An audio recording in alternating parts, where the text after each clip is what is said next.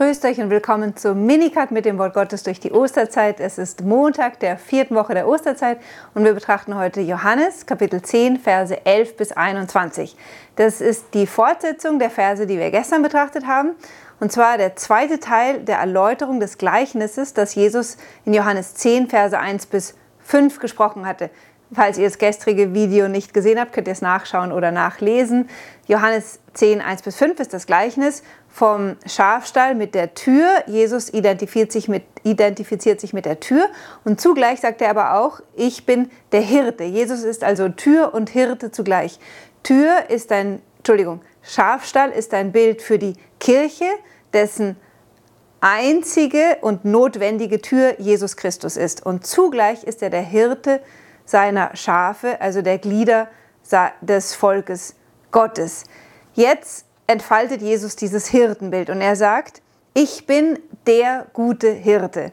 Hier bezieht sich Jesus auf Prophetien aus dem Alten Testament, die jedem Juden im ersten Jahrhundert ganz geläufig gewesen wären. Wenn er sagt, ich bin der gute Hirte, dann weiß der Jude im ersten Jahrhundert, es gibt die Prophezeiungen, besonders des Propheten Ezechiel, wonach Gott gesagt hatte, ich selber werde meine Herde weiden. Ich werde einen Hirten nach meinem Herzen über euch einsetzen und das wird der Sohn David sein. Ihr könnt nachlesen, Ezechiel 34, da schimpft Gott mit den Hirten Israels, die nur sich selber weiden, nicht dem Verlorenen nachgehen, nicht das Schwache stärken, nicht das Verwundete verbinden etc. Und weil die Hirten Israels versagt haben, kommt diese Prophezie, ich selber werde euch einen Hirten geben. Und jetzt steht Jesus auf und sagt, ich bin der gute Hirte, den ihr schon seit dem 6. Jahrhundert erwartet. Auch Jeremia 23 spricht von diesem guten Hirten, der da kommen soll.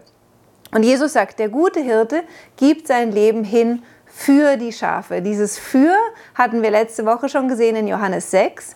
Ganz typisch johannäischer Ausdruck. Das Leben, die Psyche, die Seele, das ganze Leben hingeben, niederlegen für ist bei Johannes immer eine Anspielung auf das Kreuz. Der gute Hirte legt sein Leben nieder für die Schafe als Sühneopfer für unsere Sünden, um an die Stelle unseres Ungehorsams seinen Gehorsam zu setzen. Hier aber noch im Hirtenbild ist es mehr so in dem Kontext, wenn der Hirte den Wolf kommen sieht, dann wirft er sich dem Wolf entgegen, so wie einst David, um das Schaf aus den Klauen des Wolfes zu retten. Und das ist so wichtig für uns zu wissen, denn wir leben ja nicht auf dieser Erde in einer Art Paradies, also da schon gar nicht. Ja? Es gibt äh, Wölfe, die nicht nur menschliche Feinde sind, sondern vor allen Dingen die geistlichen Feinde. Ja? Das Wort Gottes redet davon, der Petrusbrief, dass der Teufel wie ein brüllender Löwe umherschleicht und sucht, wen er verschlingen kann. Diesem brüllenden Löwen wirft sich Jesus entgegen, um uns vor dem bösen Feind zu schützen, der uns tatsächlich das ewige Leben rauben kann. Deswegen ist es so wichtig, nah und eng beim Hirten zu bleiben. Dann sagt Jesus, also ich bin der gute Hirte, der bezahlte Knechtling aber, der Mietling, dem die Schafe nicht gehören, der sieht den Wolf kommen und lässt sie im Stich und flieht und der Wolf zerreißt sie in Stücke und er flieht, weil er nur ein bezahlter Knecht ist und ihm an den Schafen nichts liegt. Ich, Jesus, bin der gute Hirte. Ich kenne die meinen und die meinen kennen mich wie mich der Vater kennt und ich den Vater kenne. Hier wird wieder eine von diesen Dreifaltigkeitsbomben ganz harmlos mitten ins Evangelium gestreut, die alles aussagen über unsere letzte Bestimmung als Menschen. Gott ist in sich dreifaltige personale Liebe. Er ist ein Feuerofen der Liebe in diesen drei Personen zwischen Vater, Sohn und Heiliger Geist. Die Liebe zwischen Vater und Sohn ist so fruchtbar, dass sie in einer dritten Person, dem Heiligen Geist, Person wird. Und die Liebe zwischen Vater und Sohn ist so stark, dass der Vater sich ganz an den Sohn schenkt, der Sohn der komplett verschenkte Vater ist und sich ganz dem Vater zurückschenkt. Also die aller, aller, aller schönste, tollste Liebesromanze auf dieser Erde ist nichts im Vergleich zu der Liebe, die zwischen Vater und Sohn besteht. Und in diese Liebe werden wir hineingerufen, werden wir von Christus hineingeführt. Und was er hier sagt, sollte uns wirklich in, in die Anbetung werfen. Jesus sagt, wie ich kenne die meinen und die meinen kennen mich, wie der Vater mich kennt und ich den Vater kenne. Biblisch ist das Erkennen viel, viel, viel mehr als ein kognitives Wissen. Es geht um ein Erkennen der anderen Person im tiefsten Sinne des sich selbst an den anderen verschenken und dem anderen voll und ganz gehören und den anderen in mir empfangen.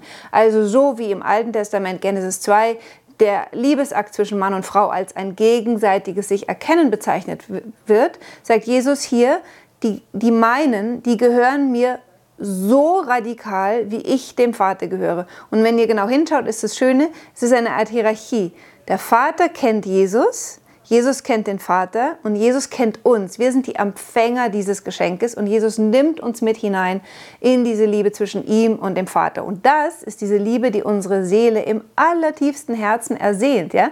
Wir alle sehnen uns ja eigentlich nach nichts anderem als Liebe. Ja? Alles andere, was wir anhäufen, schöne Autos, schöne Kleider, äh, ist ja alles nur, weil wir immer denken, wenn wir das alles haben, dann werde ich mehr geliebt werden von der Welt, von meinen Freunden, von meiner Familie. Alles, was wir tun, geschieht aus dieser Motivation, ich will Liebe. Und hier sagt Jesus, wenn ihr mir gehört, nehme ich euch in diese in den Ursprung der Liebe selbst hinein. Ja, das ist wie wenn jemand nach Licht sucht und dann kommt Jesus und sagt, komm, ich schenke dir die Sonne. Ja? Ähm, nichts anderes will er, als uns zur Quelle der Liebe zu führen und dort allein werden wir glücklich. Aber der Weg zur Quelle der Liebe scheint uns manchmal schwer, weil wir auf gewisse Dinge verzichten müssen, die mit dieser Liebe nicht übereinstimmen. Dazu komme ich gleich noch. Ich, jetzt sagt Jesus, ich habe noch andere Schafe, die nicht aus diesem Stall sind. Auch sie muss ich führen und sie werden auf meine Stimme hören. Dann wird es nur noch eine Herde geben und einen Hirten. Das sagt Jesus vor Ostern, ja? Vorher ist er ja nur zu den verlorenen Schafen des Hauses Israels gesandt, jetzt mit Matthäus gesprochen. Nach Ostern aber wird die Verheißung an Abraham aufgesprengt werden und alle Völker sind eingeladen, sich in das Volk Israel, in das Volk Abrahams einpfropfen zu lassen.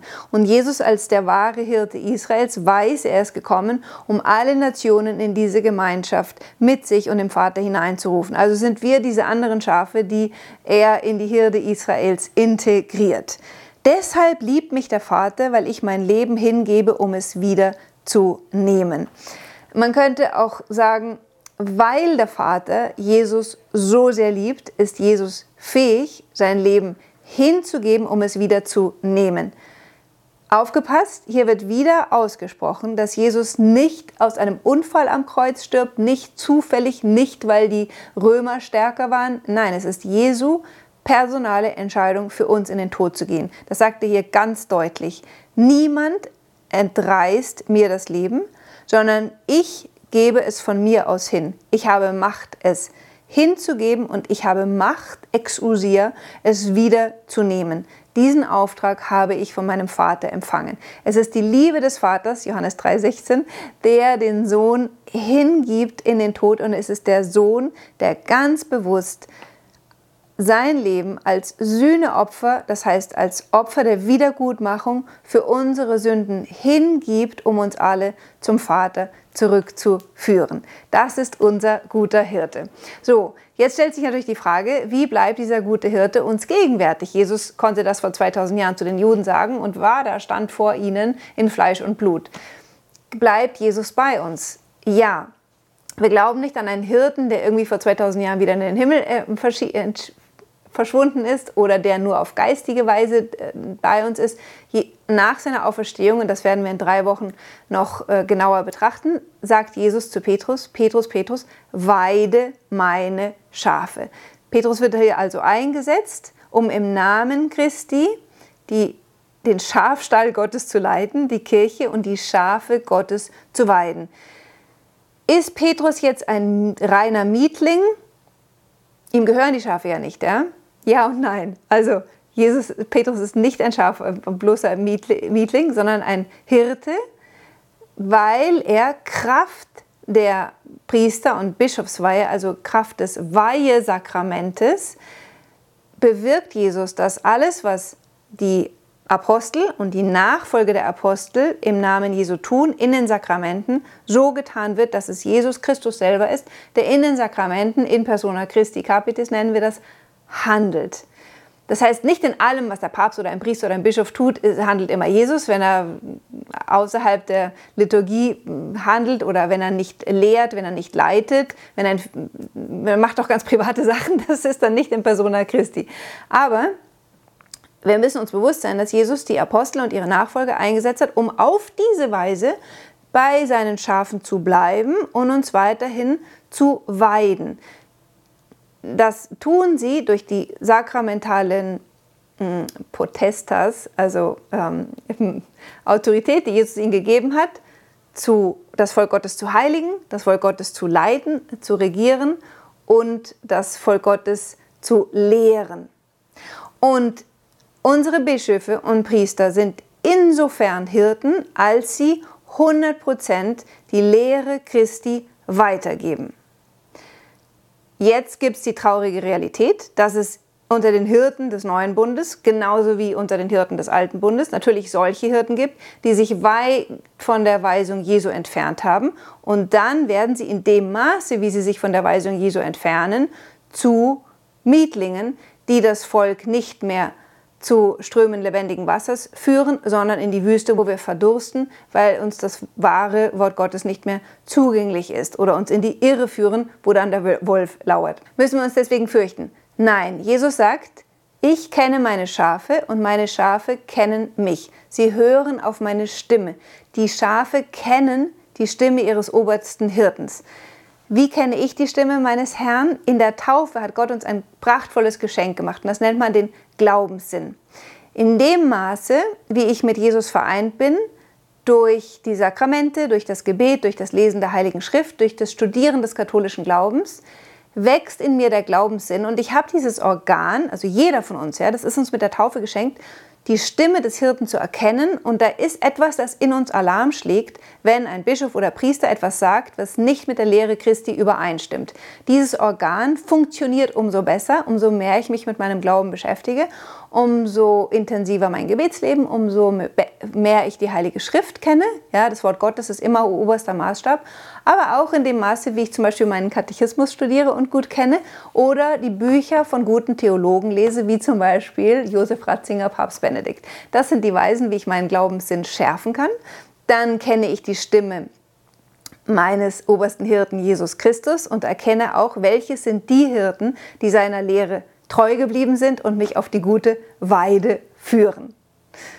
Bis morgen.